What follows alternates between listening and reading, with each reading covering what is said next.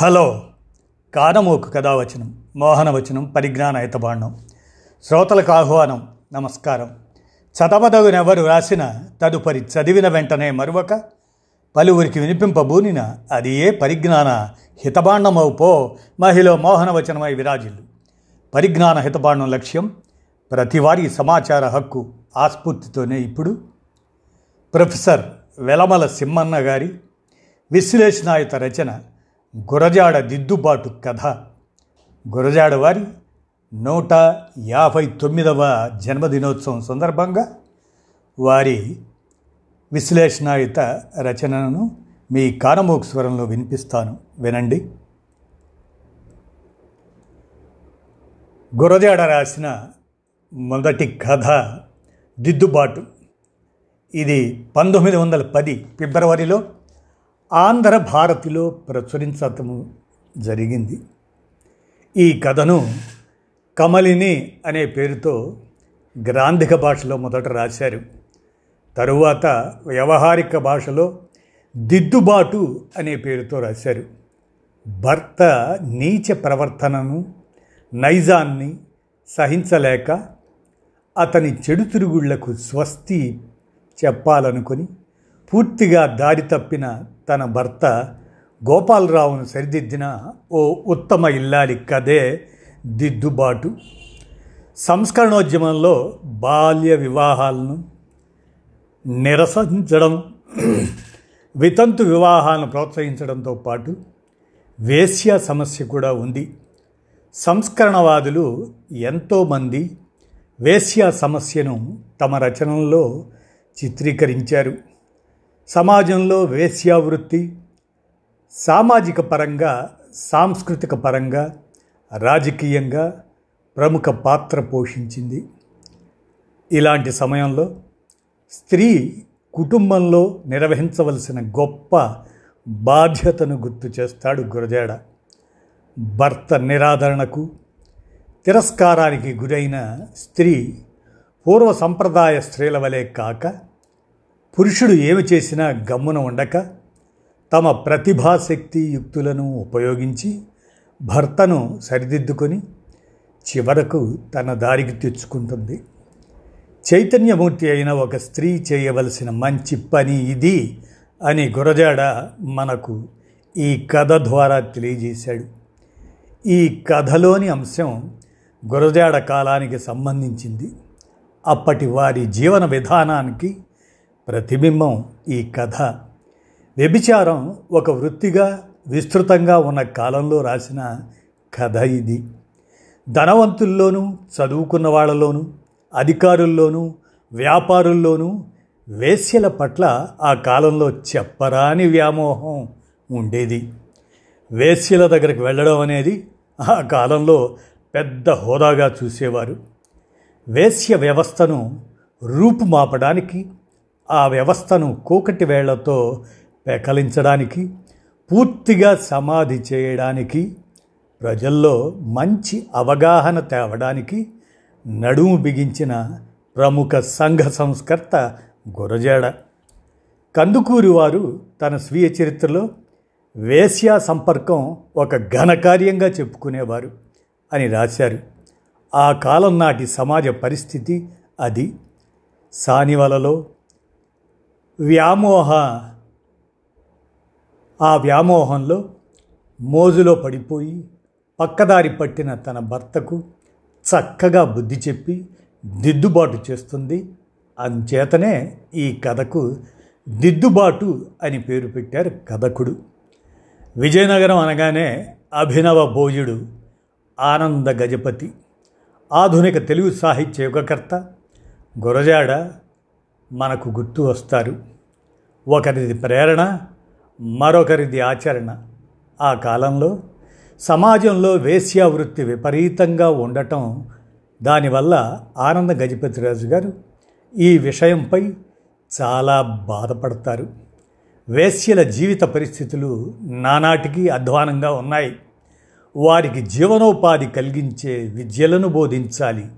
సంగీత కళాశాలలో ఎక్కువ మందిని చేర్పించి లలిత కళలను నేర్పితే బాగుంటుంది. వేశ్యల పిల్లలు సంగీతాది కళలను అభ్యసిస్తున్నారు. వారికి సత్ప్రవర్తన అలవడేట్లు చేసి వారిలో ఆత్మగౌరవాన్ని పెంపొందించాలి. వారి జీవితాలని సరిదిద్దవలసి ఉంది అని అన్నారు. విజయనగరం మహారాజు కొలువులో పనిచేసిన గురజాడ వారిలో వారిలో కూడా అదే భావాలు చోటు చేసుకున్నాయి.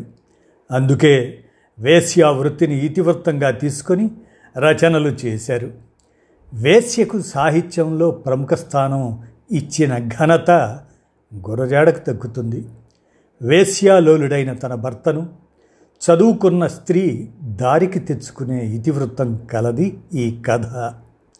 స్త్రీ తమ సమస్యల్ని తానే గుర్తించి వాటికి తానే పరిష్కార మార్గాలు తెలుసుకోవాల్సి ఉండటం ఈ కథలో చెప్పుకోదగ్గ ప్రత్యేక విశేషం.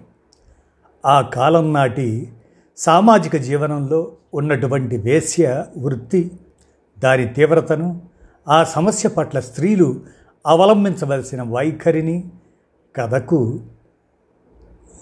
గురజాడవారు ఈ కథలో చక్కగా చిత్రించాడు. కుళ్ళిపోయిన సమాజాన్ని బాగు చేయటమే సంఘ సంస్కరణ వాదుల ప్రయత్నం. ఆ విషయంలో గురజాడ అందరికంటే ముందున్నాడు. విజయం సాధించాడు కూడా. మగవాళ్ళు సానుల వెంట తిరగటం వల్ల తాను ఒక్కడే చెడిపోవటం కాకుండా కుటుంబం కూడా నాశనం అవుతుంది. అంటే కుటుంబ వ్యవస్థ పూర్తిగా చిన్నాభిన్నం అవుతుంది. అంతేకాకుండా ఆర్థికంగా సాంఘికంగా చాలా నష్టాలు ఉంటాయి.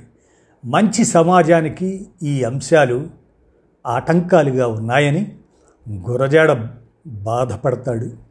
ఈ కథలో గురజాడ సానితో సాంగత్యం మంచిది కాదని చెప్పడమే కాదు. స్త్రీకి విద్య అవసరం అనే విషయాన్ని కూడా తెలియజేశాడు. మనుష్యుల మనస్సులు మారాలంటాడు.